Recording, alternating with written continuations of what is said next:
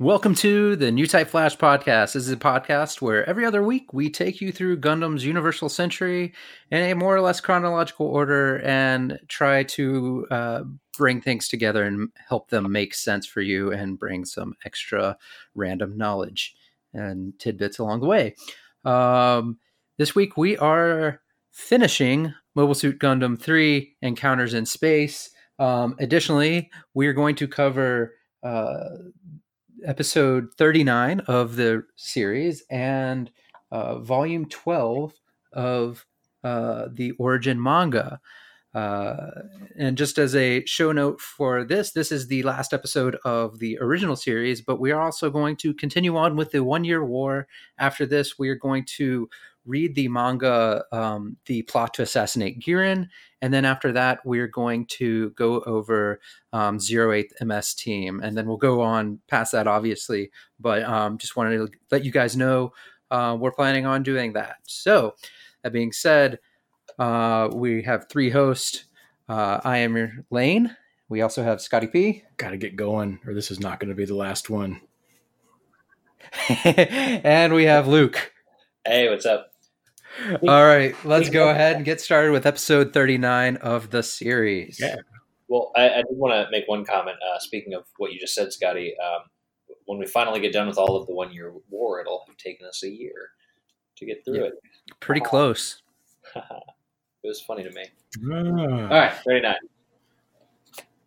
All right, yeah. So 39. So this is kind of cuts in where the movie has all of this stuff with the Elmeth testing out and like sniping things. Um, they, you know, Char has Lala pull back after all the trippy new type stuff. And Yeah, the like Amuro space tripping with Lala is really interesting. Yeah, new type is a hell of a drug, it seems. And we so yeah, they they go back to their ship and we get a little bit of a flashback here where we see in Gihren's quarters on in Zum City presumably uh, there's someone that has returned from Jupiter and the Jupiter Energy Fleet that has been collecting helium 3 to help in the war effort and this is Chalia Bull.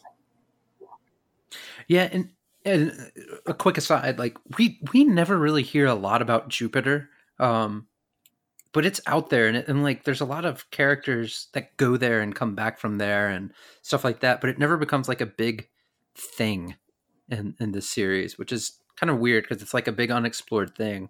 Was it big in the Was it big in the comic? So again, jumping a little bit forward, uh, some of the characters from Double Zeta go there after um, the show, and they have like there's like a side manga that happens out there. Um, but I mean, I think that's like the closest thing to Jupiter being in focus, aside from like maybe this yeah, mention. like Judau pieces out Right. there with like his pole clone. He's like, we're gonna go make more pole clones and get some Jupiter energy. I'm done with this. Judau is the one pilot Yeah. with the sense to just be like, no, I'm done, man. I'm out. I'll see you guys later. But he, Yeah. but he's not done because he, he does there, there's a there's a series that he gets involved with like the Crossbone and stuff. Yeah, yeah. I mean, I'm, relatively speaking. Yeah. Yeah. um, yeah. So sorry about that aside, but all right. So we see Shalia Bull, and this is also where Evolve episode 15 kind of kicks in at the same time. Yep. So Evolve is like neat uh, from a certain aspect, but it's also weird from another aspect because it's like PlayStation 2 graphics. Um, so it's Well, like really jarring. We, we kind of skipped. I know we had kind of talked about doing the episode one as well, but episode one doesn't even count because it's just a clip show. Yeah, I completely forgot to watch episode. that one. wouldn't have happened yet where we are in the story. So Yeah. To be fair, yeah, it's true. It's a good point. Um, yeah, so we we meet Shalia Bull talking to um, uh, Gihren, and Gihren's basically like, uh, "Go out and kick some ass for me." yeah, sorry, I have things to say here, and I was. Uh, you know, sometimes your mouse is on Uh, one side of the screen and the mute button's on another, and you, you just you got to get over there and um, and- just take care of that. So they have a, I think, a pretty interesting conversation here. Um, you know, where Gihren's basically trying to convince um, Shalia that he is a new type and that he has to serve under Kycilia because he's a new type. And, um, you know, he's going to give him this new mobile armor. He's going to, you know, again, go and report directly to Kycilia. And there's a, there's a moment in here that's, I, I don't think it's supposed to be funny, but Gihren is like, he's trying to like ask him questions because I think he's kind of looking at me. He's like, I want you to read my mind. Can you read my mind? It's, it's, yeah, it's yeah. He's, he's like, well, well, he's like, I, I want you to go, and he's basically asking him to like spy on Kycilia, right? And Shalia Bul, he's like just an old school military guy, and he's like, uh, "What would you like me to do, sir?" And he's like, "I think you know what I want you to do." all right, I hope I understand what you're asking me to do, sir. yeah, and just like the way they animate Gihren's face, I don't think they ever do in any other point. And like, was this supposed to be comic relief, or do I just have a fucked up sense of humor, or both? It it was just yeah. awkward, uh, but it was interesting. So in Evolve, uh, which handles it a little bit different than um, uh, the the TV show, um, Gihren kind of he's he talks about being you know just there's so many deaths and he's tired of all the death. Like he doesn't do that in the tv show. That's like completely different from the tv show i, I feel. Yeah i didn't i didn't get that sense of him in the in the tv show at all but yeah, and Evolve, he's like, oh man, this it's time to end this war. There's been too much death and destruction, blah blah blah. I'm like, uh, that doesn't sound like Gihren to me. I, had, I, had, a little bit of trouble tracking what he was talking about because I was watching Evolve um, in Japanese with Spanish subtitles, so I having some trouble. Did did I not send you the one with English subtitles? You didn't send me any of them. I, I found it. I thought I, I, thought I gave it to you. Uh, not Evolve 15. Oh, not bad. Um, yeah, so it, it was weird. Um, but I will say the one thing, and and this, uh, there's not a lot to say about Evolve, but I like the way um, Shalia Bul's mobile suit looks in in Evolve way better than I like it in the the anime. It's kind of dumb in the anime. it's it's kind of like a tentacle monster in Evolve, but not in the anime. Yeah, it's it's, it's almost like, uh, and, and it's interesting. It's like a pre-bit mobile suit that is trying to emulate having bits, if that yeah. makes sense. Yeah. Doesn't uh doesn't Gihren start like dangling the element in his like in front of him too? Yeah. He, he does, because yeah. the idea is that he if he tests better, he will be the Elmeth pilot. Like if he's outperforms Lala. I wonder. I wonder if he had any reason to think that he would, because um, every every indication that I've seen at this point was Lala is like the best new type they've ever heard of. Well, so I guess I guess this is like more subtext, right? Like Sh- Shalia Bul kind of comes out of nowhere in the series, but I guess theoretically in the war he has a reputation for a reason. Yeah, yeah, yeah. True. And this is also that you know remember Lala is someone that has been sort of like co-conscripted in cooperation with the Flanagan Institute. And Shalia Bul is this sort of homegrown Zeon guy. So it kind of makes sense to me that Kycilia, for this new type unit, which is in her forces, would be like, well, supposedly the Elmeth's the best thing we have. Like, let's have people test things out and see who's worthy to pilot it. Yeah. Yeah, um, that makes sense. So yeah, so Shalia Bul gets sent um, to fight with Kycilia. Um, and uh, she has a new type, a new new type mobile suit, which is mentioned, which is the Elmeth, um, but also the one that uh, what's the name of the one Shalia will get? That's the one that the weird tentacle monster one we were talking yeah. about. Right, yeah. right, yeah. The I'm, I'm, completely on board though. With it looks bad in the in the uh, show here, but then in Evolve 15, I think it looks it looks actually menacing. It looks awesome. Yeah, point out. Yeah, um, I want to point out the inconsistent helmet size amongst troops at this point because his helmet was gigantic. everyone else has like regular sized helmets, except at random times when they don't. He probably just has a suit like um, the guy from NT, right? Yeah, maybe. Yeah, I, I, I always thought maybe that was supposed to be like a because he's got all this mental energy, we need to like give him a bigger helmet. But that would be I don't know. Who knows? And uh, yeah. so this is like pre, this like pre Psycommu and stuff. So and he has a co-pilot uh, in the show here. I say in the show, he's not in the movie. He has a co-pilot, Lieutenant Seamus. So the Braw Bro is a two-person unit. Right. Mm-hmm. Mm-hmm. Um. So Shalia and Lala actually meet up, which is um interesting. They're kind of like psychically talking to each other, and then um I, this part I thought was funny when when Char's like, "Well, what what do you get from me?" and and mm. and Shali is like, "You're a nice guy." yeah, it's um, what does he say? Uh, um, he doesn't have yeah, much well, of an and Char's also saying like, "Hey, you know, when you say you want to make things peaceful for everybody and not just us, you mean us, right? Like just new types, right?" And Bull's kind of like, no, I mean everybody. And Char kind of pretends to go along with it, but you can tell he's like, oh, I don't like this guy.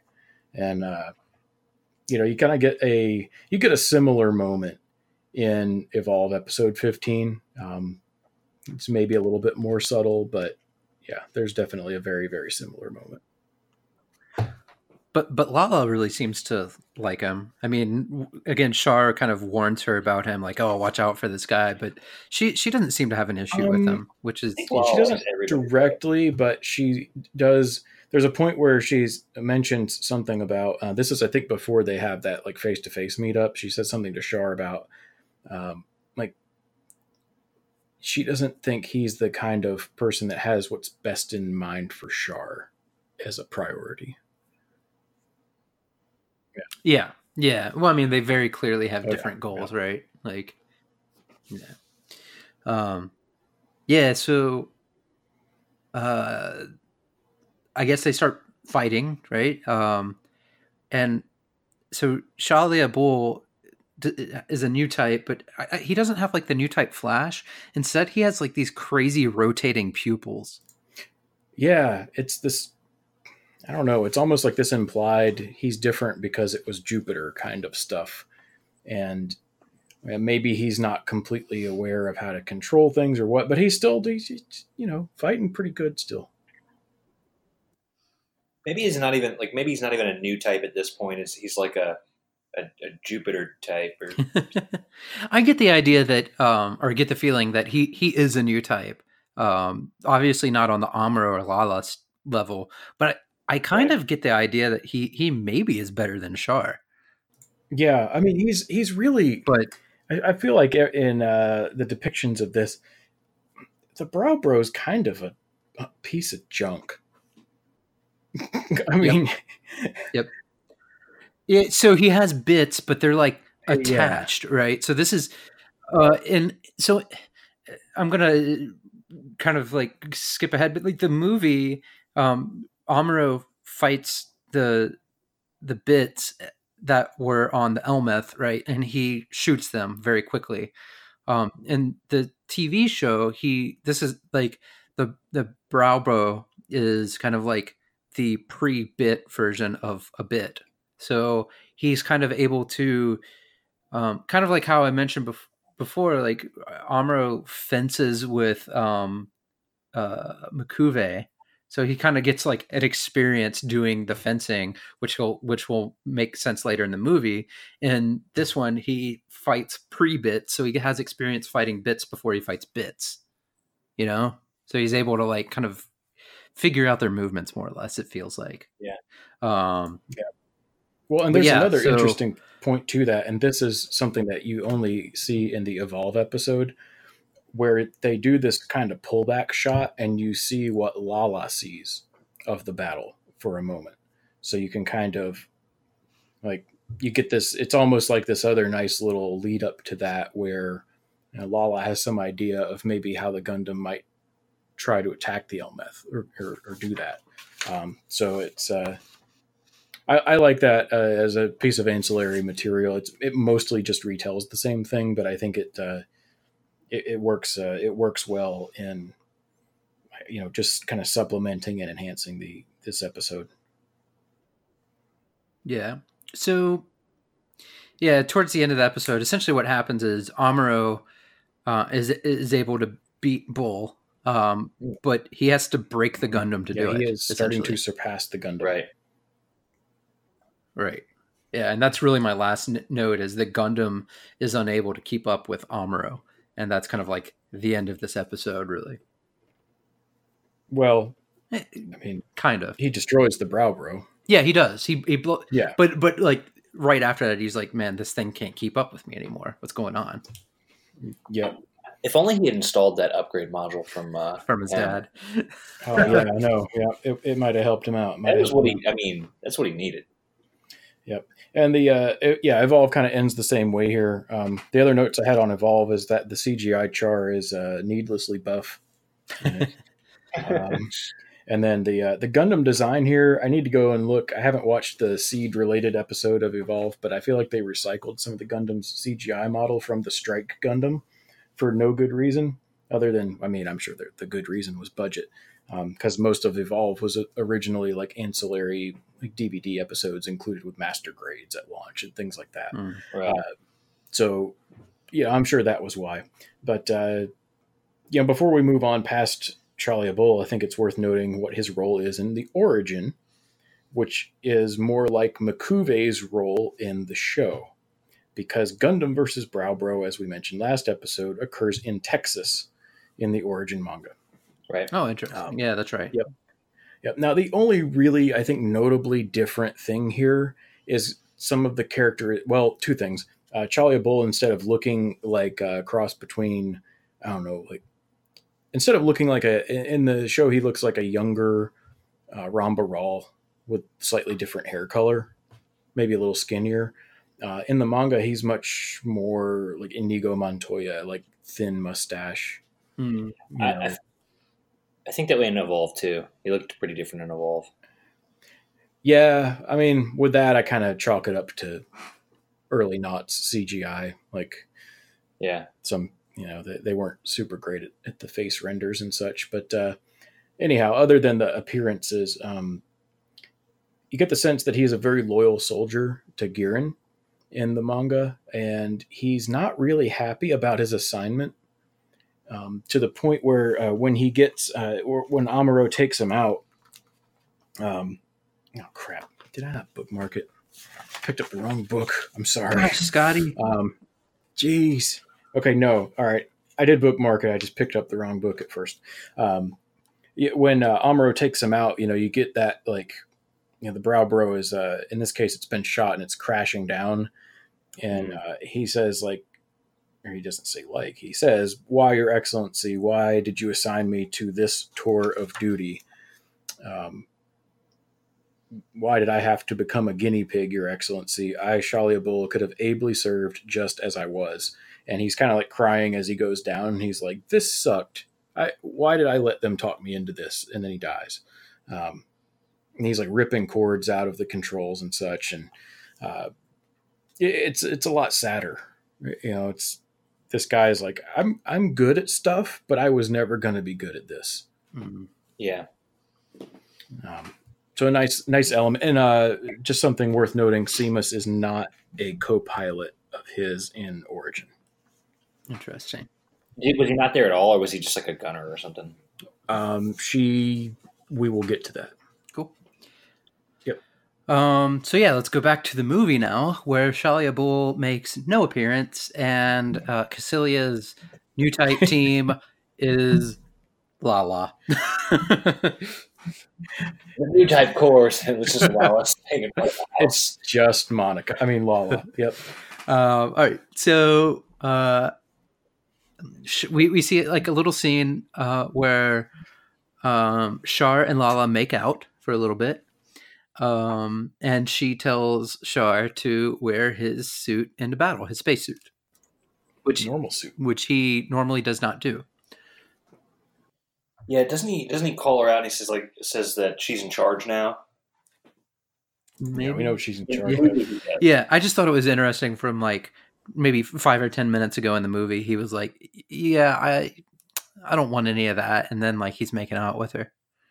Um, well, you know, he said he, he wouldn't love her. It didn't say anything about you know getting some. it's true. Um, I think they leave it ambiguous enough that you don't know if he's like starting to change his feelings or not. Um, yeah. especially like after the the end of the show and everything. So, um, so yeah, we get into a giant space battle. Um, and so this is more or less the start of the Battle of A Baoa Qu, yeah. but we need to be clear that you are seeing a couple of advanced fleets at this point. So it's yes, it's the start, but at the same time, uh, it's sort of like the first skirmishes. It's like of a long battle. It's like part one. It's like the vanguard troops fighting before like the actual battle. Mm. Um, so yeah, um, we see Lala and Char doing some more space sniping, um, and Amuro's like trying to figure out where they are, um, and he begins fighting against Lala's bits from the Elmeth. Um, yeah. He and this is this is where he sees he's he is going full acid trip now. Yeah, he sees a white bird yeah this whole scene it just it becomes weird to um describe so uh, amuro eventually he he's and and we'll probably sp- go back and forth a little bit because this whole scene's weird but amuro is able to target the bits and just blow them up eventually right? Um they don't really pose him much of a problem. This is kind of where i was talking about like i feel like the shalia bull scene was kind of like his oh yeah i know how to deal with these now. Yeah Sh- lala's are better because she's better but boom, dead type thing. Um, yeah, so Lala and Amuro are communicating, and uh, she's basically telling Amuro, um, you know, why are you fighting? You have no reason to fight in this war. I'm fighting for Char, which is weird. Um, like Amuro has no reason to fight, even though he's fighting for like his friends and family but his country yeah, and whatever. But well, but she's fighting for Char. well, she she's fighting for Char because remember way back to Origin, Char's the one that kind of got her out of her situation. Yeah, uh, on on Earth.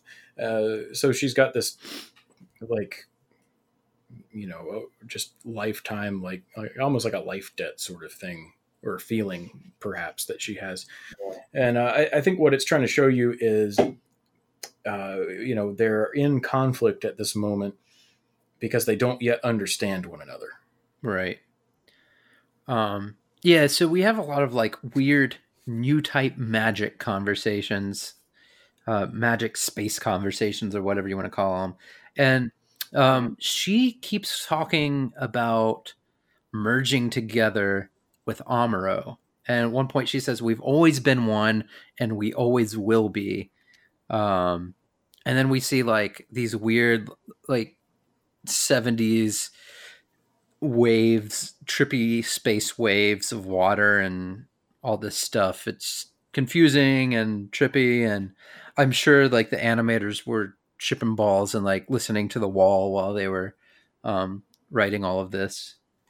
Yeah, there's a this is another point where I'm gonna just you know campaign further for the superiority of the origin manga uh, because what you kind of end up with is they're going through this conversation and you know she's talking about how she's fighting for Char and then Amuro's like that's that's all and she's like yeah of course and then but Amuro goes well why did you and I ever meet then and Lala kind of has this moment in there, and this is it is new type trippy in the manga as well. Don't get me wrong. Um, it is it's actually some of the colored pages, and uh, they're very pretty, but they have those like pastel scapes and the stars moving quickly and things like that. Um, but, watercolor on the page. Yeah, but uh, what he ends up doing is uh, making Lala have an epiphany, and her epiphany is, "Oh no!" Like it, it's implied to be, "Oh no, I I, I actually really, I, I, think I like Amuro instead. Mm. Um, and because the next thing she says is, "Why did I not meet you sooner?" Uh, and then Amuro kind of comes back, says, "Well, it's fate. Um, you once said that to me, and if it's true, isn't it terrible and cruel?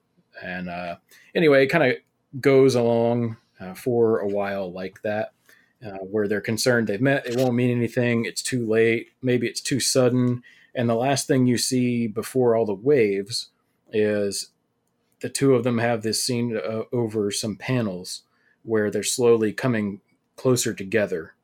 Uh, and it's uh, like an implied, like, you know, we're going, we're about to get down in our new type brains. And they're, they're uh, having the, the equivalent of cyber sex in space. It's a good way to put it. Yeah. Yeah. They got, it's like they got their ASL done and they were like, wait a minute, wait a minute. The age isn't that different. Location, it's the location is time itself. Oh, yeah. Let's get these waves. And then Char comes running in with his dick out. And by that, I mean, he's uh, in here with his Gelgoog. Uh, so I, it's funny you say that because my next note is Char enter the sorry, Char interrupts the new type brain gasm. yeah. yep. Um, so yeah, at this point, um, Sayla is flying around in space, and um, basically interrupting the Char versus Amuro versus Lala fight, right? Um, and Sayla's about to like fly in between, and uh, Lala saves Sayla, and Amuro chops off. Uh, God, it's like confusing. Like reading this, I know exactly what happens, but like, all right, so he takes off the Gelgoog's yeah, Gelgoog's right arm. Yeah, he cuts off Gelgoog's right arm, and in the process of doing that, um, he slashes through the Elmeth and kills Lala. No, what? What happens here is that he takes the Gelgoog's right arm and he's like, now he has an opening for a finishing blow. And in that interim of the arm getting cut off and the opening developing, that's when Lala is about to, fig- you know, she has that time to figure out what's going on. Amuro goes for the killing blow, and that's when Lala kind of gets in the way and he destroys the Elmeth and she dies, and everyone's very sad about it. Amuro's face feels with ocean waves and Lala. Yep. Um, what actually ends up happening in the uh, origin manga is completely kind of badass. So the Gundam and the Gelgoog are fighting, and Char at this point has two of the beam naginatas out. He's got one in each hand, and uh, so Amuro takes the Gundam's shield and puts it out for Char to cut a hole through. And so Char cuts a hole through it. Or excuse me, Char cuts at the shield, and Amuro realizes when he cuts off the top half of the shield, oh, the shield will will break if he cuts it. So he sticks it out far enough for Char to make another slice, which goes down lengthwise in the middle of the shield. However, uh, what Amuro has done is throw the shield at him at this point, and there's this awesome panel of the Gundam uh, sticking out with his uh, right arm. He has his beam saber and is about to light it, and he's going to put it through that hole in the shield that he oh, just had cool. make. And all of this I described, it's the visual storytelling is amazing because that it's like yeah. a, a page or two Nice. It, it really good shit.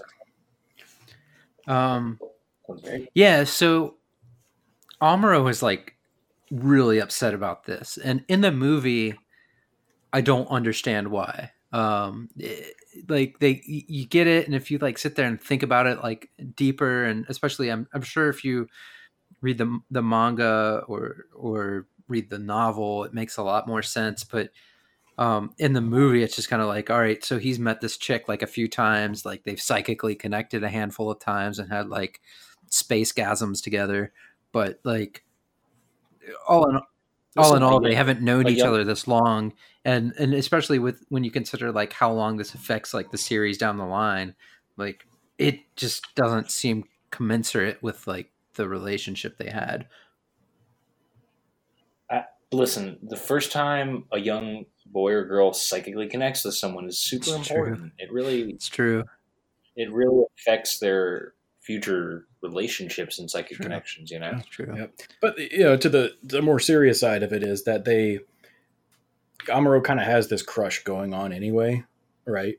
And then gets into this conflict, kind of realizes who it is. They have a conflict, but then they are able to, because of their new type abilities, reach a very deep understanding of one another. Right. And you know, sort of this is honestly like right before this is uh like right before Char interrupts. It's like they they've fallen in love.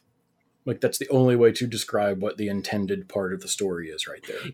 Yeah, and I, and I get the feeling, uh, especially with like your summarization of the the manga and everything like that. Like, if this battle would have stopped right here, I don't think there would have. I don't think Lala would have been involved in another battle with Amuro. She might have turned or something along those lines.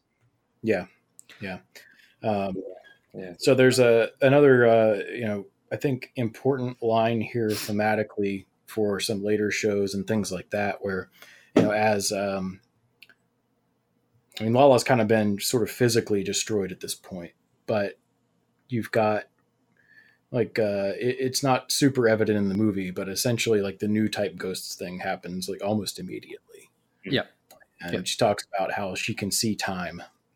Yeah, so she's dead. She she's dead, but as as we've said before, um, uh, just like in the original Star Wars movie, her her her body may be gone, but um, her Jedi spirit remains. Yeah.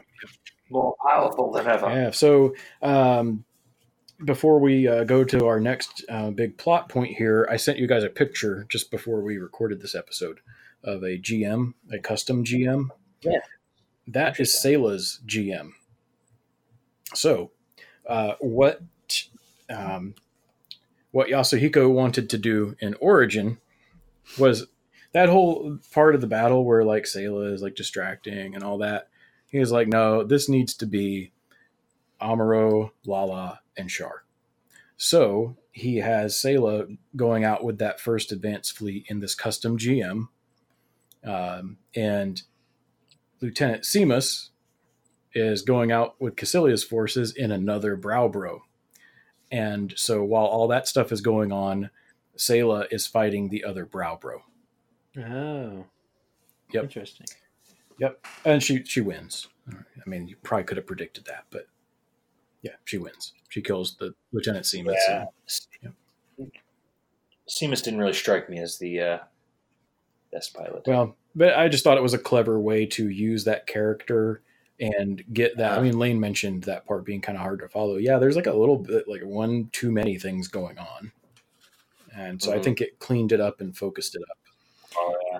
Yeah. So another thing, the the last thing I had from this battle that um that I noted was Shar mentions that he no longer has the heart to fight, and I think that kind of like shows for the rest of the the movie and the show that he's just kind of like lost his will to live. His like La- Lala meant more to him than he was willing to admit earlier on, right? Um, so we, we kind of see that as like the rest of his motivation moving forward. Um, so yeah, at this point we see um, the Federation is planning for the all-out offensive on uh, A Baoa Qu, and um, Zabi approaches those guys for peace, uh, approaches the Federation for peace talks. Um, and at this point, Gihren fi- fires the solar nuke and takes out Degwin's feet, fleet and Revil's fleet. And allegedly half of the Federation. Yeah, that was Revil's fleet. Was was the half of the Federation fleet? It's Right. uh, it's a pretty what's the what's the word I'm looking for? Pretty robust beam. Oh yeah, It's Yeah. intense. Mm-hmm. like they Uh, even got they got mad at one ship because it was like covering up two solar panels out of like four hundred. So uh, yeah, yeah, they fire it at the Geldorva line, which is where Revil's fleet has gathered. It's the third battle line. Their target is a Abawaku. They're going to take it out. Then they're going to go invade Zeon, and they're going to end this. But then you know, Degwin gets there, fire the solar ray. Um, they're all dead, and um, they use an abandoned colony to to make it. And uh, but yeah, what they say is that the the way that they're going to have this target, it will take out half of that fleet. Revil's fleet's broken up into three groups, but they choose the target they do because they can still take out half of it uh, that way. And Amuro is the one that says like, "Hey, Frau or uh, Mirai, like don't hold back the white base. Like something is about to happen. Like do not keep going that way." Yeah, so it, it was weird. So like one of the things we didn't mention was there there were essentially three ways to attack A Baoa Qu, right? So like there was like the left path, the middle path, and the right path, and um, uh, uh, just attacked the path that you know uh, Degwin was on, so he yeah. could kill Revil's fleet and Degwin's fleet because um, he didn't want the war to end. He thought he could win it. Um, and I thought it was really weird. So, like, right before it was about to fire, Amuro starts freaking out. Um, you know, again, and more Jedi like mind. You know, like, um, what's going on? People are dying. Blah blah blah blah. Um, it's like but, the Death Star super laser, right? Yeah. But but like when we see it blowing stuff up, like white base isn't even close. So I'm like, Amuro's telling them to get away, but they're not even close to where the laser hit. yeah, yeah. Um, yeah, his kicking the door and be like, "No, I saw a white hot light. It was hot, and we're all gonna die." And it was like a light year away. I don't know, whatever. Um, but this yes. is really this is really the point where A Baoa Qu, that battle is it started. Yeah. So Amuro is like telling everybody, yeah, we can still take A Baoa Qu, even though half of the Federation forces have been destroyed. Um, and they're like, well, how do you know that, Amuro? Why, why do you know that? Is it because you've got new type intuition? And he's like, yes. Mm-hmm. More or less. Yeah. It's the force. The force is with me. yep. Um, so uh, another thing, just you know, manga note here. Uh, this uh, the solar ray happens before the battle with the Elmeth. Not much of a, I mean, doesn't really make much of a difference when it happens in this case, but um, just in case you're keeping up with that, going, I thought you skipped it. We didn't. We got there. Um, yeah, so Kycilia shows up at A Baoa Qu uh, with Char, who is like dejected at this point. Um, and she gives Char a Zeong, which is apparently based off of the Elmeth with a Psycommu. I wanted to make a quick note before that. Um, like right after the solar ray goes off, Gihren is giving his like Hitler speech um, to everyone, like we've decimated the troops. Blah. That's right where the third episode of um, um, the second part of Igloo happens, and it's focused on one of the other battalions protecting like this big E field thing, and it's actually that was actually when the series started to get pretty good. So if anyone is in, interested in that at all, that's a good a good episode to watch because it's really short and it's right where we're talking about right now. I remember that one not being bad because it's really short. Like it's good, yeah, good bonus material. Yeah, and this is also uh, if you've watched, um, man, so many shows cut to A Baoa Qu. I mean, mm-hmm. a whole bunch, but uh, the initial portions of Thunderbolt are are here or at least immediately after the battle and things like that. Yeah. So um, now that Degwin is dead, Kycilia and Gihren are together, and they're basically, I mean, they're they're more or less plotting to kill each other to succeed Gihren or to, to, to succeed Degwin. And Gihren obviously has the upper hand at this point because, as we've mentioned before, he's effectively in control, right? Celia is part of she's she's running the secret police and all that stuff, but she's not running the military. Yeah. Um, and she's a woman, and so I mean, as we've seen, like the, it's very kind of sexist in some ways, but it was nice. But the bottom line is like sh- she's not in control of the military. She's in control of the uh, you know the German SS, as it were. Yeah. Yep. She runs the Kycilia organization, which is like you said, it's secret police kind of thing. Yeah. Intelligence units and formally runs the space forces, but they're as splintered as everyone else with different zombies and allegiances. Yeah. So, um, so Char deploys in the Zeong, and he's actually like doing a pretty good job of just like wrecking the Federation in it. Yeah, because um, the initially. legs are just for show anyway.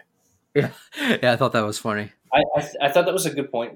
Calling back to what I said earlier about stuff not having arms and stuff, they're like, well, we we're only going to put the legs on because they want them there, and they don't really do anything. Well, so so the Big Zam had legs, the Zeong has arms. If you combine them, what is it? The big Zeong. um, the big Zeong is a thing. I think it is. Is I, that the one that's in uh, Double Zeta or oh, charge, no. charge, charge counterattack? I'm thinking of the perfect Zeong. The perfect Zeong is a Zeong with legs. Not to be confused with the Great Zeong or the Neo Zeong. the Great Zeong had legs. I've got to look up the perfect Zeong really quick. Oh my god. what, what is it in? Lieutenant Dan, you got magic leg. what show is this in? What movie is this in? I don't remember. I really don't remember. Uh, all I know, Yoshiro apparently. Uh, it looks like um, uh, Char's deleted affair. Fair enough. Yeah, we're gonna do that one one day too. Yeah, maybe. Probably. Yeah. So um, I'll do it yeah. by myself if I have to. um, just a short note: uh, uh, Shard gets the Zeong from Gihren in the Origin manga. Okay. And I think, really, I think, pretty. Yeah, it's essentially right after Lala dies. He goes and shows up um, where Gihren is, and I think Gihren kind of tries to like goad him into a duel, and Char's like, because Lala's just died, he's like, eh, no, I I don't care. I'm defeated but I want the Zeong. And he's like, oh, so you know about that. I'm impressed. And then he's like, okay, take it. There's um, more to it. That's just the short, short version. Yeah. So after, you know, Shara uh, starts blowing shit up with the Zeong, um, Kycilia assassinates Gihren. He's gone. Yeah. Ne- Neo Hitler is dead. Right in the head. Yeah, she she uh, she shoots him right through the head, and I'm I was kind of surprised that he let her just stand there. I mean, I guess he didn't believe that she was uh, willing to do it. He yeah, he was just arrogant enough to think she would never actually, um, never actually shoot him in the head, and she does for the quote crime of patricide. Yep, yep. So she she commits what is it? What, what is it? Not I don't know what the term is for killing a family member, but it's but there's it's, a term. What's that? It's always a it's always it, it's always a relief to me when you get to this point because man, when they're on the bridge together and she's like slowly working out like what happened and he'll never just fess up to it until he kind of does but still just doesn't directly say it. Uh, yeah, I'm like, "Oh god, like the tension. Like and please end the tension." And she does by shooting him in the head. Yeah. So at this point, the tide begins to turn against Zeon. Basically, once Gihren dies, and I don't think it's because Gihren dies, but let's just say that. Um, no, I think the tide was was well ahead, was well turned at that point. Um, but it's this that was kind of like the nail in the coffin. Well, there's a later. Well, there's two things here. Um, Twanan um, is the kind of like the commander on the bridge here, and uh-huh. he's explaining to Kycilia, uh, you know, like we have a lot of we have more forces than them, but their pilots are trainees. Yeah, yeah, yeah. Zeon pilots have a lot of trainees, um, mostly because I guess you know. Again, this is it's it's not a is well, actually this is both a, a, a comparison to both Germany and Japan during World War II, which we brought up a handful of times. I brought up a handful of times. Um, you know, essentially especially if you talk about like Germany and in, the Eastern Front, um, they they had all these senior troops that went in and were able to like march all the way to like Moscow and Leningrad and all that stuff. Um, but in that the process of like killing hundreds of thousands or close millions of, of Russian soldiers, um, all of their veteran soldiers died. Right. So, so this is like Zeon's Earth invasion and the colony attacks and all right. of those things that the toll's been adding up. Right. And and so after that, like you you know, you still have a ton of people, but they're not as good. And that's that was the same thing, you know, e- even in like the the Asian front. Um that's why Japan started using kamikazes is because well these guys get to get in the air. Um, so what's the most damaging thing they can do if they can't hit the broadside of a barn? Well, hit a you know a ship with your plane. yep. yep. Um, and the other thing that I was actually disappointed that Origin never played with this at all. Um, it does not. I thought maybe at least a cameo or a like passing panel with no dialogue, but we learn much later in a completely different show that is set roughly three years in the future that one of their other powerful fleets was extremely loyal to Gihren and finds out what happens to him you know probably shortly after these moments uh, i'm sure the word doesn't take too long to get around uh, and they go okay bye we leave. So i'm talking about the delaz fleet which we will not cover for some time until we get to 0083 stardust memory but uh, this is a more or less a like senior fleet that was also kind of critical in you know helping guard the uh, escape of other forces at Solomon. Like Anavel Gato is with them. He's the Nightmare of Solomon, very effective, and he's leaving with them. Uh, so the Delaz fleet pieces out at this point, which is a uh, we you know are told later, not in the show whatsoever, um, but that was a also a kind of critical thing uh, that happened. Mm-hmm. So at this point, we see the Gundam versus the Zeong.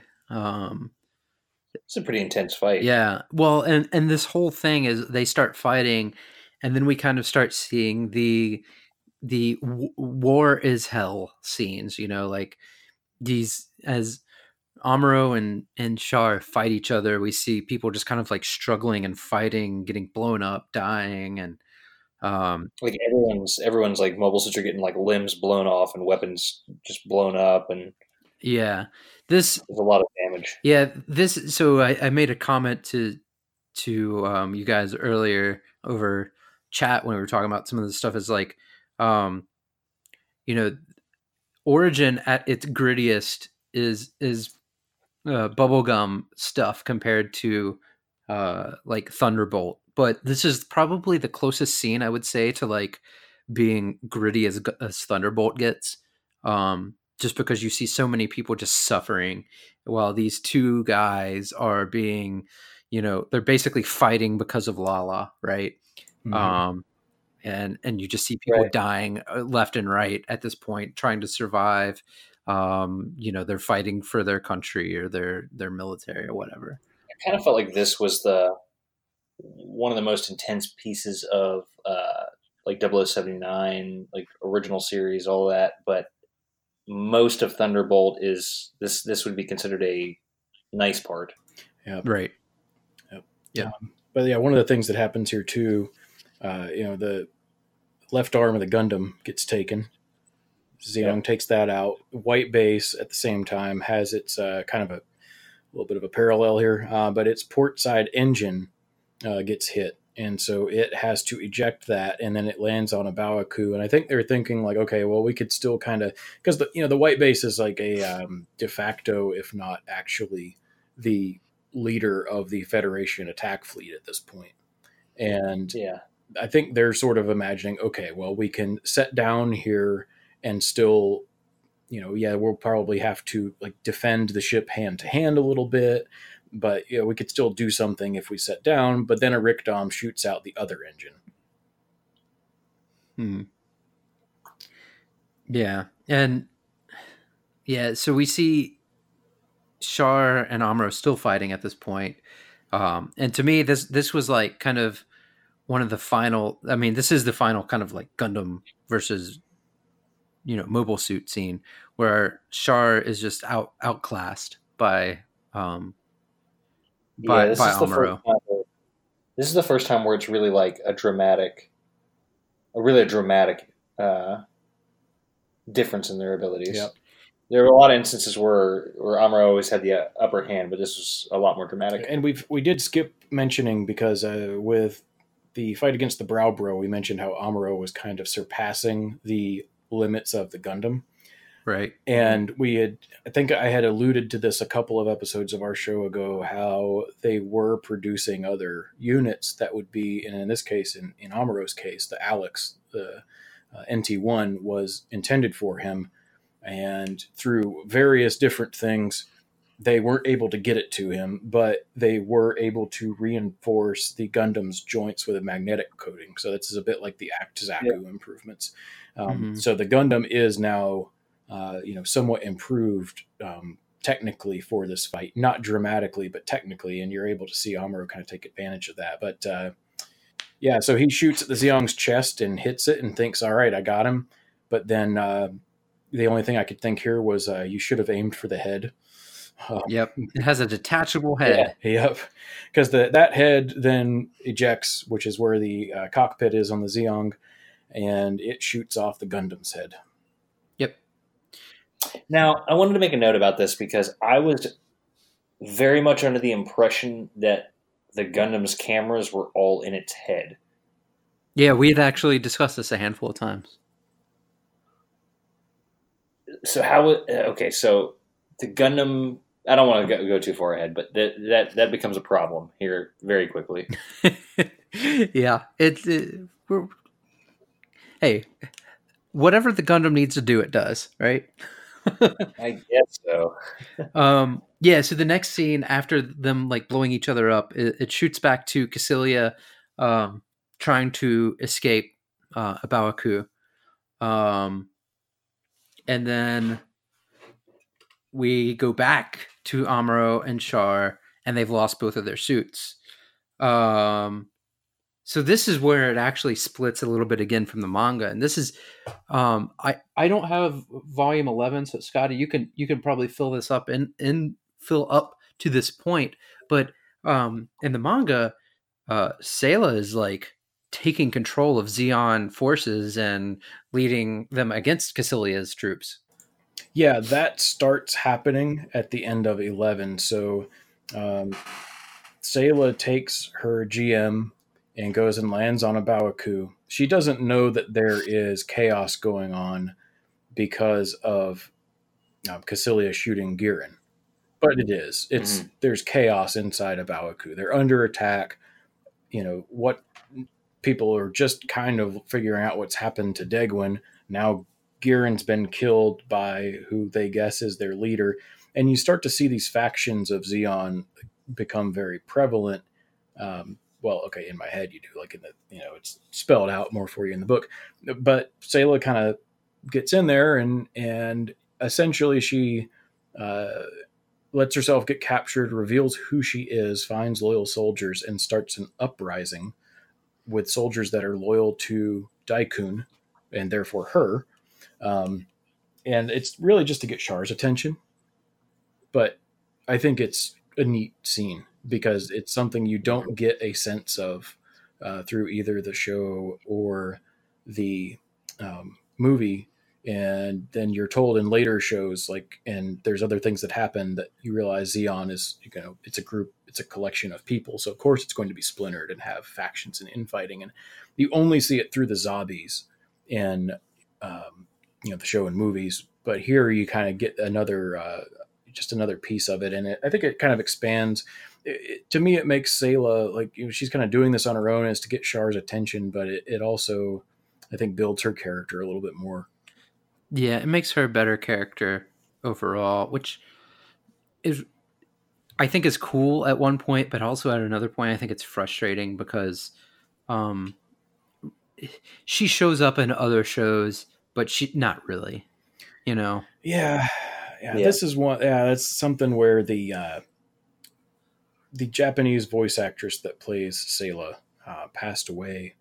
Um, I think it was it shortly after Double Zeta yeah. production, and th- that right. was a uh, you know one of those things where the um, yeah, I won't say it's like a hard and fast rule, and I may be misspeaking by saying it's tradition, so you can correct me. That's fine, uh, but essentially what happened was the voice actress died, and out of respect, they just sort of write the character off.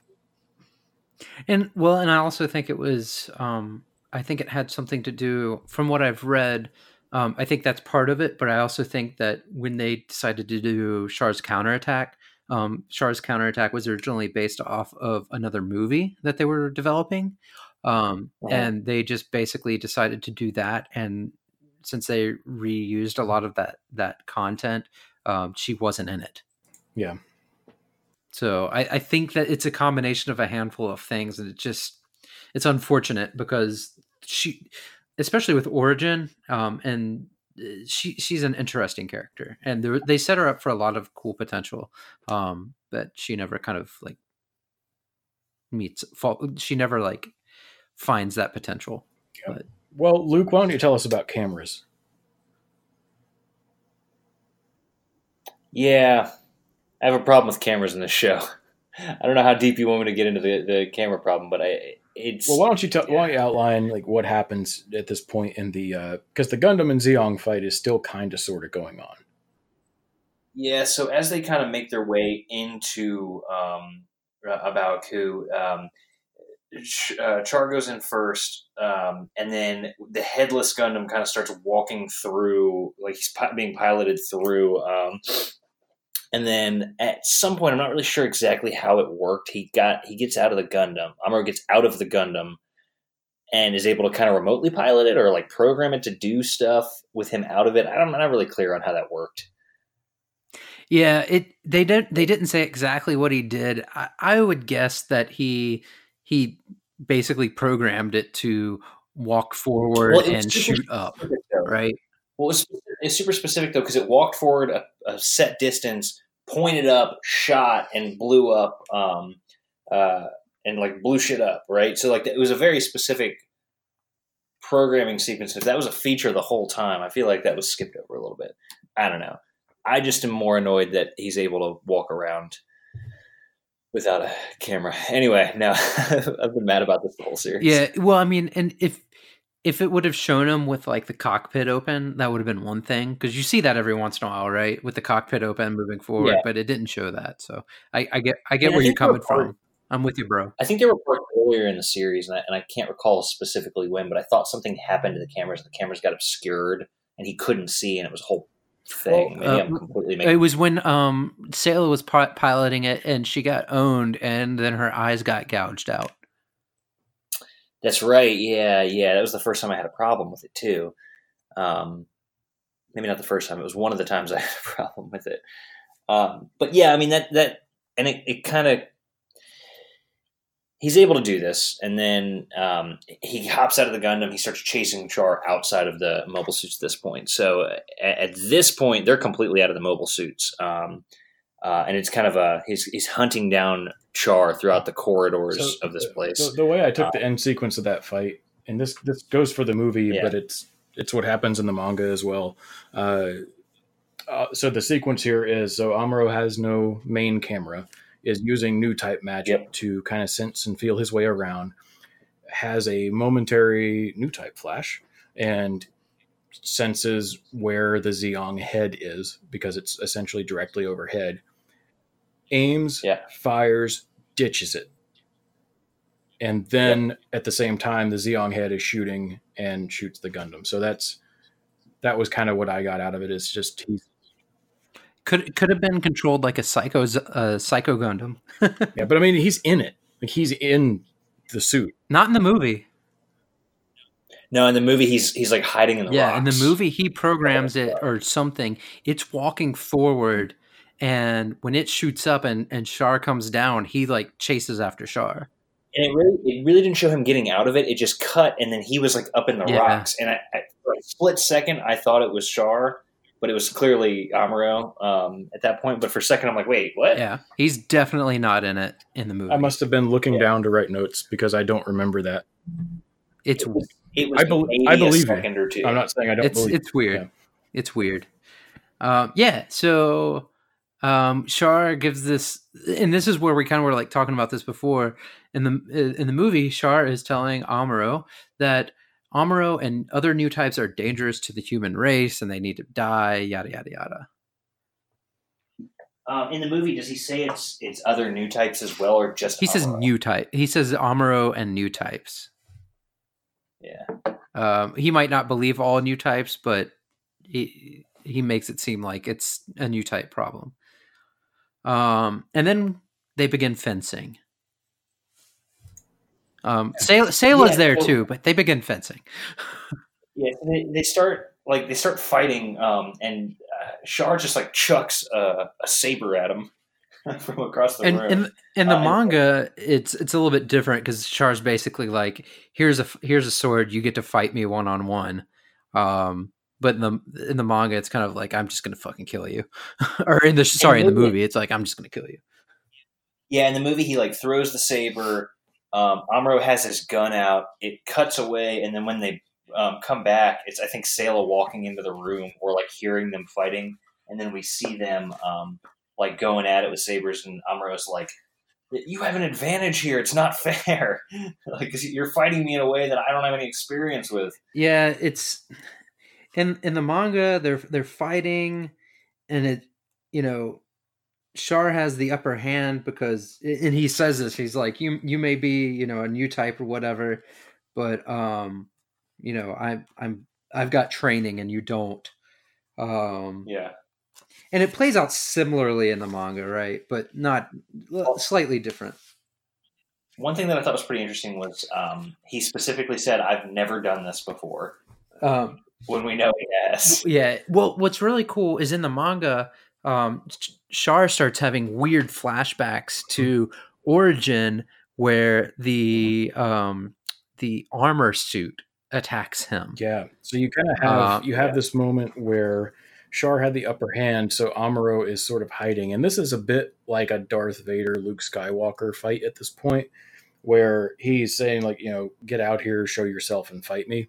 So you could pick Empire or Jedi, right? It's kind of the same script where Luke hides for a while um, to try to find another opening, and Amuro kind of it looks like he kind of scoots one of these suits of armor lining things and it, like you said lane like it's Mhm. he starts having like a flashback at this point and he it even has like that uh, panel where it turns to color where he is in his mind like back at that castle Yeah.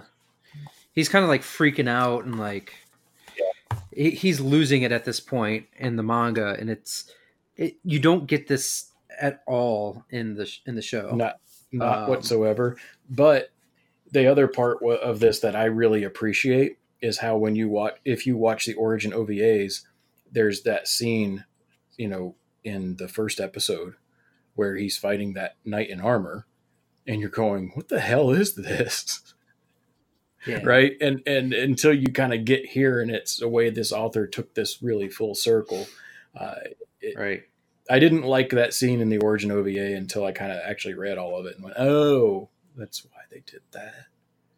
So Yeah, it, it makes a lot more sense. Um, and it, it seems like Char just kind of like breaks at that point. yeah, well, because he he starts to kind of literally see Amuro as Casval, and he's the you know attacker in armor at this point.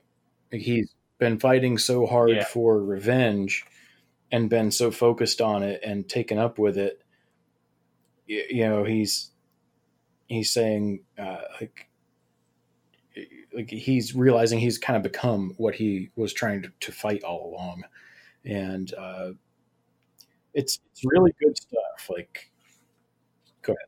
He says, "I've I've lived this long for one and one reason only. If I abandon that, then all that I've done will have been been done in vain." At the very end of the fight, he basically comes comes to and is like, "What what what am I doing? Like I've I've lost sight of what my goal is.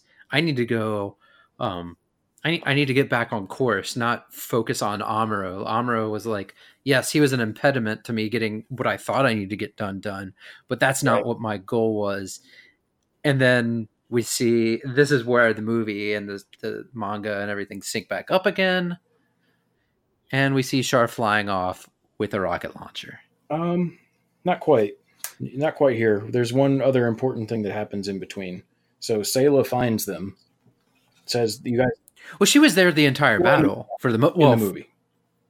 Yeah, she's there in the manga too. Uh she, uh, one she finds she Yeah, finds them close to the end. I think in, I think in the movie it seemed like she was like outside of the room while they were fighting. She like found them and was kind of I don't know if she's just like listening Yeah. to them argue or what, but she eventually busts in. She's Yep. like, "Stop it! Yep. Stop it!" And uh, so the reason this is important is that uh, this is where uh, Char and Amuro hit each other with their swords. Right. Yeah, Amuro gets stabbed Yep. in the arm, uh, and he and he basically stabs Char in the face, but thankfully his helmet blocks it. Yeah, so he he gets him, but then this is uh, that normal suit that Lala wanted him to put on, and because he had that, he only gets this cut on the brow, um, which is there's this Quattro Bajeena guy that has one like that. It's it's uh, kind of convenient, but anyway, um, yeah, yeah. So then at this point, you're right. Uh, he he takes off on a rocket launcher, and in the movie, it's uh, you know they basically are starting to get out of there, and um, or at least you know Char and Artesia are, and uh, they find a dying soldier, and that's the that soldier is uh, uh, you know Charlotte kind of asks like you know what's what's going on, and he talks about how he was helping Kycilia to escape, and he says to Artesia, "Grab the uh, opportunities life hands you." And takes this soldier's bazooka and goes off on his uh, rocket, his, his jetpack. Yep. And then we see the second headshot of this movie. Gore. Oh yeah, that was great. He like hops up and he's like, "Sorry, Kycilia," and fucking snipes well, she she's like through thinking she's gotten away, and she's like looking out in space, like, ah, now we're gonna go. And then like her eyes get bigger as Char like flies up in front of her and just rockets her in the face. this is just so surprisingly like I didn't even notice until the Blu-ray versions came out. I mean, they just like straight up animated like, he just gores her. Like that thing takes her head Yeah. Her head is just in pieces. Um like uh you know and and uh he she's like oh i'm gonna get away in my dolos okay great live to fight another day or or something or yeah whatever um no no you didn't and your ship crashed. You dead. yep you're dead. Um, yeah, yeah, it- Yeah, so at this point, um so in the in the manga, Amuro and and Sayla are together for a little bit longer. I mean, it's not that big of a deal. They they eventually get separated. Um uh, but Amuro starts guiding everybody from White Base to safety, right? Um uh using new type magic. It's like he's you know, you, you get the impression that Amuro is uh, dying, sacrificing himself for the greater good at this point. Um, we see White Base blowing up as everybody gets guided back. Um, and then Amuro makes his way back to the crew at the very end of the movie, and they kind of float off. I, I don't.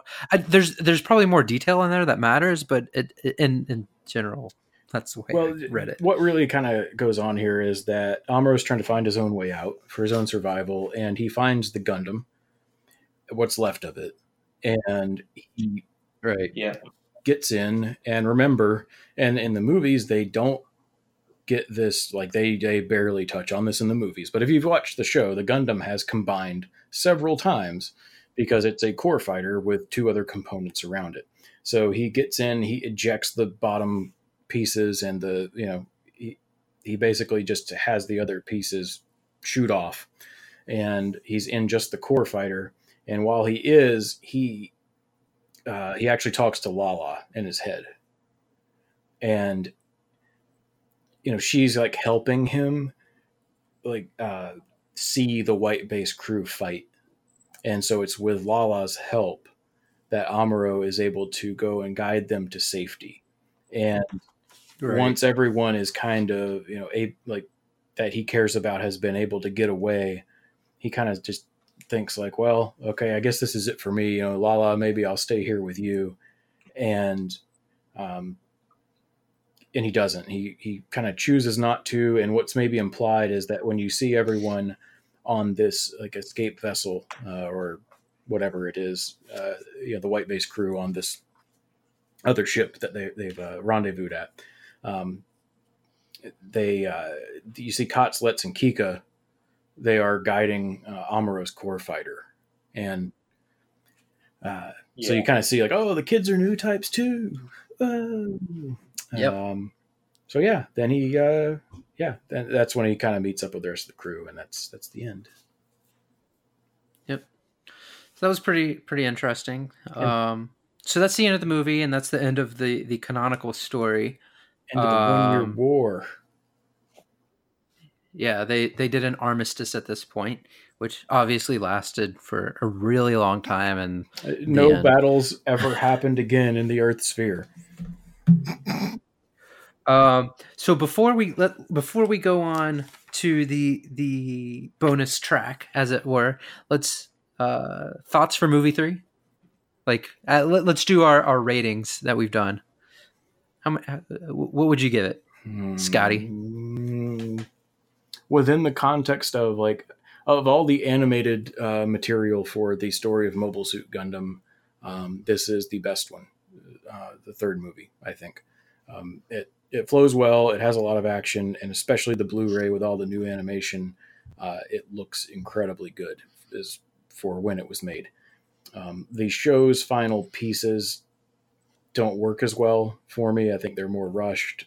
Uh, they, they explain some more things, yeah. but they don't look as good. So, I, you know, I'd say within the context of the series, it's like the that's the one that's like the five stars uh, within the context of Gundam as a whole, I don't, I still don't think I can give it more than like four out of five. Um, you know, that kind of thing. Like it's really good, but there's like some things that would prevent me from objectively saying it's perfect. Luke? I, I really enjoyed this movie too. I think out of the compilation movies, I agree it's the best one. Um, I hesitate to say that I like it better than the animated series. Um, because that was my original experience with Universal Century. And I think if you're really into it and you really want to experience it the right way, I think you should watch the series. But I think uh, that said, I think this is a, this is probably one of the best jobs they've done with that. So I liked it a lot. Four and a half stars. Yeah, I think out of all of the original series movies, and probably even in all of the compilation movies, um, as as far as uh, Universal Century goes, this is my favorite movie. Um, there are things that obviously I think they could improve with it, especially now with you know um, the new origin manga in retrospect. But um, overall, I think it, it does a really good job of like summarizing everything um, and giving you a feel of what you want to know about the series and um, the the con- continuity in general. So I, I really like it. Um, yeah, I think I'll give it a four and a half stars. Yeah, I think I think one thing so, this does well that some other shows have not done as effectively is that uh, Mobile Suit Gundam gives you its climactic battle and it presents it more or less as the characters you know and that main cast experience it. I say more or less because there, you know, there are the moments where we still cut to the Zabis and, and things of that nature. But uh, I think maybe not so much Universal Century shows, but uh, I'm thinking of, uh, I'm thinking of like Seed and uh, to some extent like Wing. Like you get to that final battle, and they, it's almost like they really want you to know everything going on. Whereas this is you're able to get the story of what's happening that's important but it's still mostly from that point of view of your your core cast. So I think that's one of the things it does very effectively. Yeah, it contains the scope very well. I think that's probably why we wound up with so many side stories. Yeah. yeah. So speaking of side stories, um, we are going to jump into the three side stories that are in at the end of the origin manga. So if you're not interested, go ahead and end now. Um, but we're going to talk about some of these, and there's there's three of them. Um, there's the Casval story, the Artesia story, and the Amuro story. So let's let's start off really quick with the Casval story, which takes place in 0057. Hey, Dozel's in class 3A. What's his quirk? uh, I thought it so it was really cool. You you, you see um, young Degwin Zabi, um, who I mean, when I say young, I mean he was probably still in his like fifties at this point. Um, Dean, and he is Dean the dean of Dean Zabi. Uh, Instead of double promotions, it's double basically- secret probation. uh, yeah, so he is the dean of this this school that um, that you know it's they're at a colony. There's been uh, an explosion somewhere, and so these invest- investigators show up and they're like, "Hey, we know somebody at your your institution has committed this crime or led to the committing of it." And then we find out that Zeon Zum Deikun is one of the professors at this yeah, and that, that investigators from the Earth mm. Federation, and I mean they're specifically there because they've heard that Degwin is harboring Deikun somewhere on that campus, and they are there to arrest Zeon Zum Deikun for treason. Yep. Um, and then so the rest of this is pretty much just like a handful of cameos from people. So we see Punk Dozel. Yep, Dozel goes to the school, and and the three A thing he actually has it. It has three A on his collar, so That's funny. Uh, I didn't notice that, but that's hilarious. Um, and then we see Crowley. We see baby, or not baby Crowley, but young Crowley. young, Uh, yes. So the the uh, the thing here is so uh, Astraia is pregnant, and you see her and Deikun. They are holed up in a clock tower. So, so this is interesting. We we discussed this early on in the um, Origin series. Um, I had said the English translation called her his wife, and we had dis- we had debated this a little bit. Um, that that Oh, she was a mistress you're not- or the wife. In this in this side story, she's very she's specifically referred to as um, Astraia um, Zum Deikun. Yeah, So she is his wife. Yeah. Um, and he might have multiple wives, but she is his wife. I didn't want to spoil it. uh, all good. We don't Uh, we don't know if Munzo is like Utah, where they just do that and it's okay, or if it's like West Virginia, where they just do that and it's maybe not okay, but they do it anyway. They're not cousins. Who cares? We just lost every listener from Utah and West Virginia. But please, I'm joking based on stereotypes. You're wonderful people. um, yeah. So so uh, yeah. So so the the military is investigating, trying to figure out what's going on in, the, in this this clock tower. Um, there's no way, obviously, up. Even though we've seen young Crowley crawl up like between the gears and stuff. Yeah, the Um, main steps have been taken out, and so that's why Deikun's like, "See, no way up there. Can't be up there. Let's move Yep. on." Um, and then uh, Kycilia shows up with and is you know being a, a hard ass to everybody. And um, when the investigator turns to Kycilia, Degwin blows the investigator's brains out.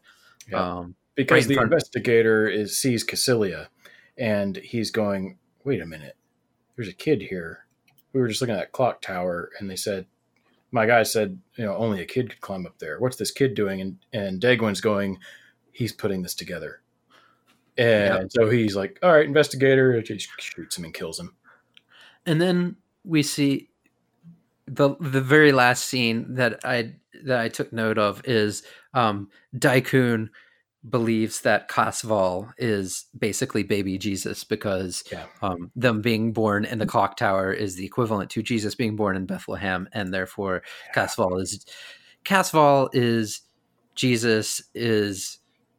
Uh, I don't even want to get into all the names that he has now at this point. and and you know it's how dare how dare he make this comparison when Kira Yamato is the true Gundam Jesus? Like, yeah, I mean, but it's just it was one of those things to me that was like kind of over the top, and then I was like, you know, we see so little of Deikun, and every time we see him, it's some kind of eccentricity that comes out. Like he's Yeah. a weird guy. He is not a normal guy. it's true. Yeah. and and we we also did see um Gihren, uh, a younger Gihren, and we saw a younger Sasro. uh, Sasro. Yeah, Yeah, Uh, so you uh, you have them kind of like they're up on the roofs and they have these sniper rifles, and it's presumably to you know kind of watch over what's going on, take out any Fed guys that they need to.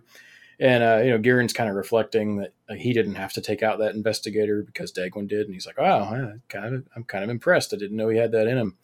And uh, so after Char is born, like Sasro thinks he sees the clock start moving again, which right. is you know, and it does. It's a little bit of actual cheese, but that's fine. I liked it. And uh, uh Gihren's like, nah, it's just your imagination. But um, anyway, then you get that closing shot of Gihren standing there with his long hair. He's a little beachy here. It's kind of strange. Yeah, he's got a bubble butt. yeah. Somebody was like, I mean, or excuse me, I mean, it's the same. Um, say somebody. I mean, it's uh, Yasuhiko did this as like the rest of the origin manga. Yeah, he was like, I want to make a hot Gihren. Let's do that. Universal Century 0057, Kosovo Remdaikun, later known as Char Aznable, is born. Um, next thing we go to is Artesia in 0083. Yep, but first Kai. Yeah. So uh, the the reason I call it Artesia is because that's what the chapter is called.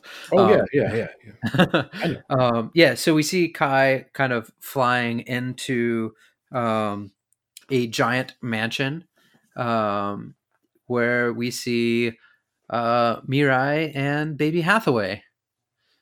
Um, I'm sure. I'm sure. Um, Cap Bright is struggling for money at this point, based off of the mansion that they live in. Uh, so I think this is um, Kai. Kai is flying Sorry. in towards this mansion, and this is him remembering. Oh, yeah, you're before. you know you're right. You're right, but I still like to think of it as them being rich because they they are rich. I mean, yeah. we, they've talked about it several times in in different Universal Century shows. Anybody that lives on Earth is pretty much set. Yeah, right? and, and Bright was yeah. on Earth before the war, and right. he's still serving afterwards. But you have to know. I mean, I'm sure they took care of him. Yeah. Yep. Um, so Bright uh, is stationed on Earth, and he is. Um, I forget his exact. They mention it, he, but he is the lieutenant commander, Earthside, right now. For so me, it was just a, a line that was like, "Yes, he is not here, and here is why we're moving on." Yeah. Um, so yeah, Kai meets with Mirai. Um, there she sees baby Hathaway. Um, and then she starts breastfeeding baby Hathaway and um, things I course, didn't take note of.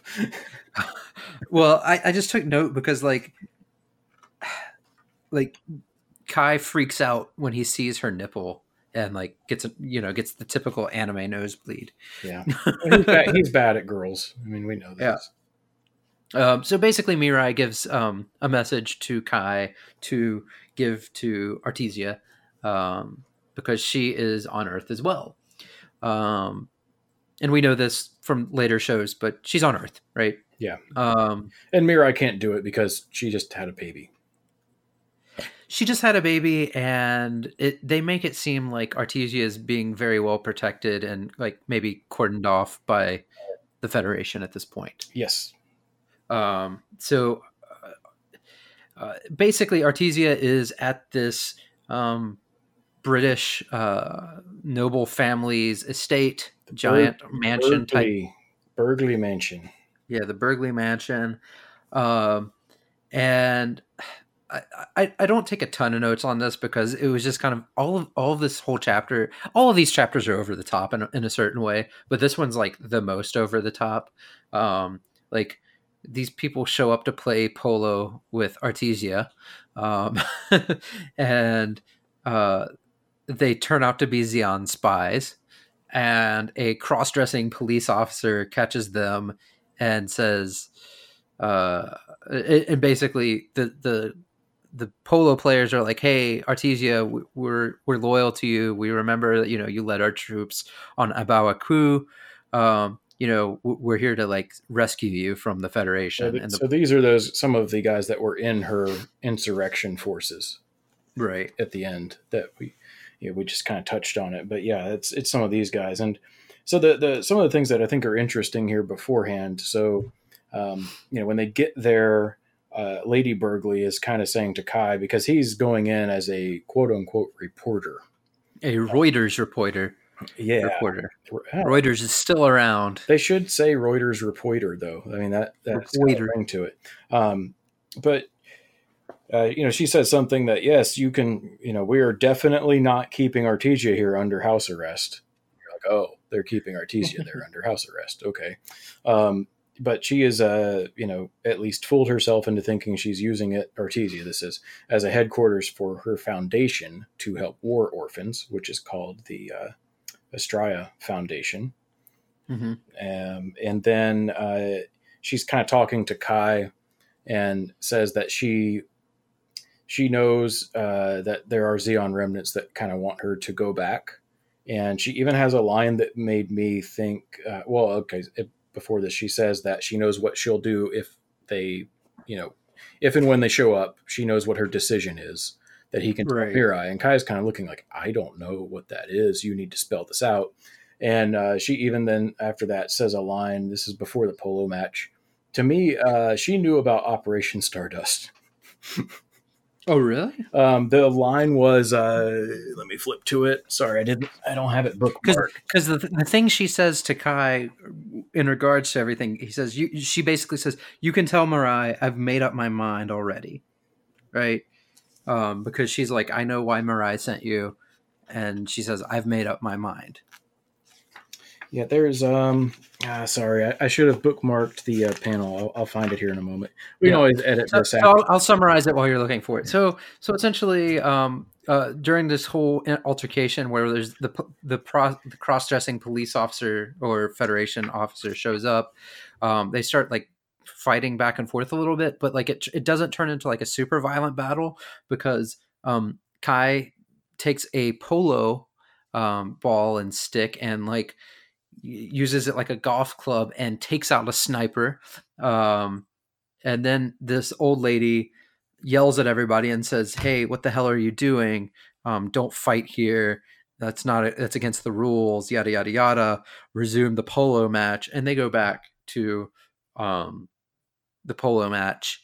Um, and then so Kai goes back to a bar, and all these people basically know that he met with Artesia, um, and they're asking him to like basically sell her out, um, and he he doesn't sell her out, and so this is kind of like Kai is trying to figure out what he wants to do with his future because at this point, like you know, he's not in the military, he's not in in the role that he has later on, and this is kind of like the transition for him. He he's at you know he's not he he's in transition in his life, um, and and this is kind of like moving his character forward while also kind of like giving some information on like yeah. what's going on with Artesia. And you get some foreshadowing because it ends with him being offered a job.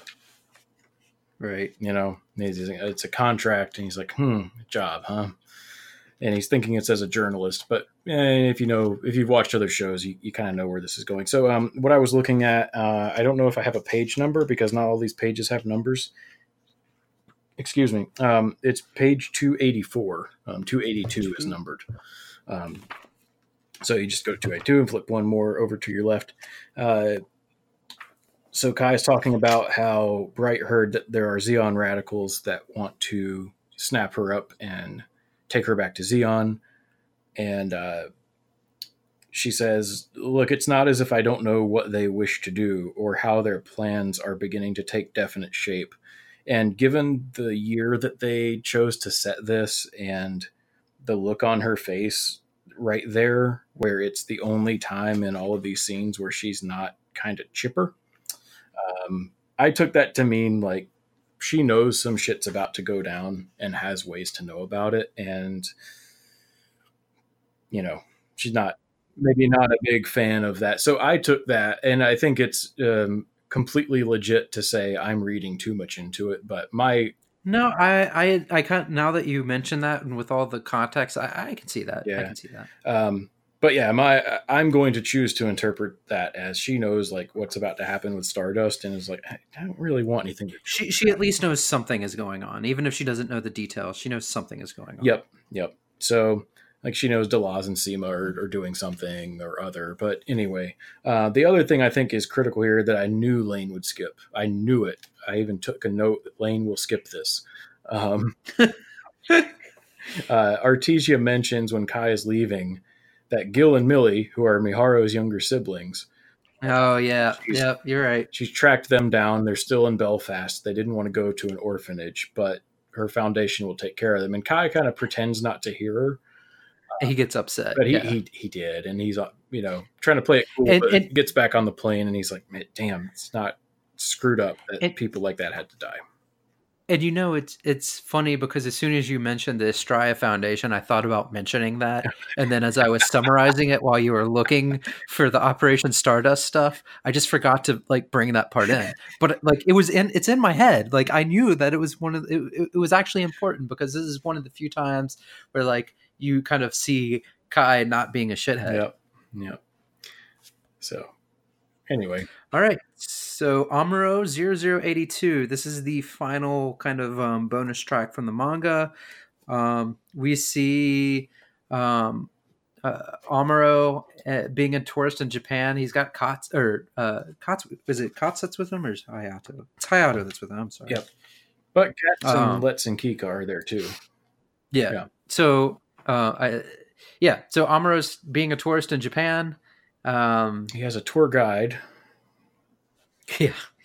Uh, yeah, so this this is one of those things that would be like a kooky little OVA, right? Yeah, this um, is this is a like a slapstick. Yeah. This is your, I mean, in this case, it's the very last thing. It's a comedy epilogue episode, but it does a couple of, of things here too. And I think the important thing right off the bat, and it's um, it's not, I don't think completely explicitly spelled out, but you know, when Frau uh, sees him, you know, she kind of mentions how like you know she didn't think she'd see him again because they're researching these new type abilities and secrets. And uh, what is happening here that you again this is just context outside of things that you learn much later.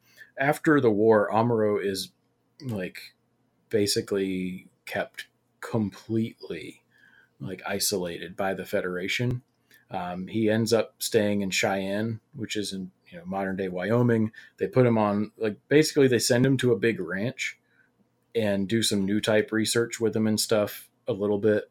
Um, but he's really like ends up being isolated by the whole military industrial complex because they they kind of fear him. Yeah, and he he shows up in, Zeta, but it's it's weird um because he's still military but at the same yeah. time he's he doesn't have the freedom of a regular person they're not really utilizing him yeah. in any real he's way he's trying to do what he can for karaba there and he can't he can't do everything that he would like. Yeah.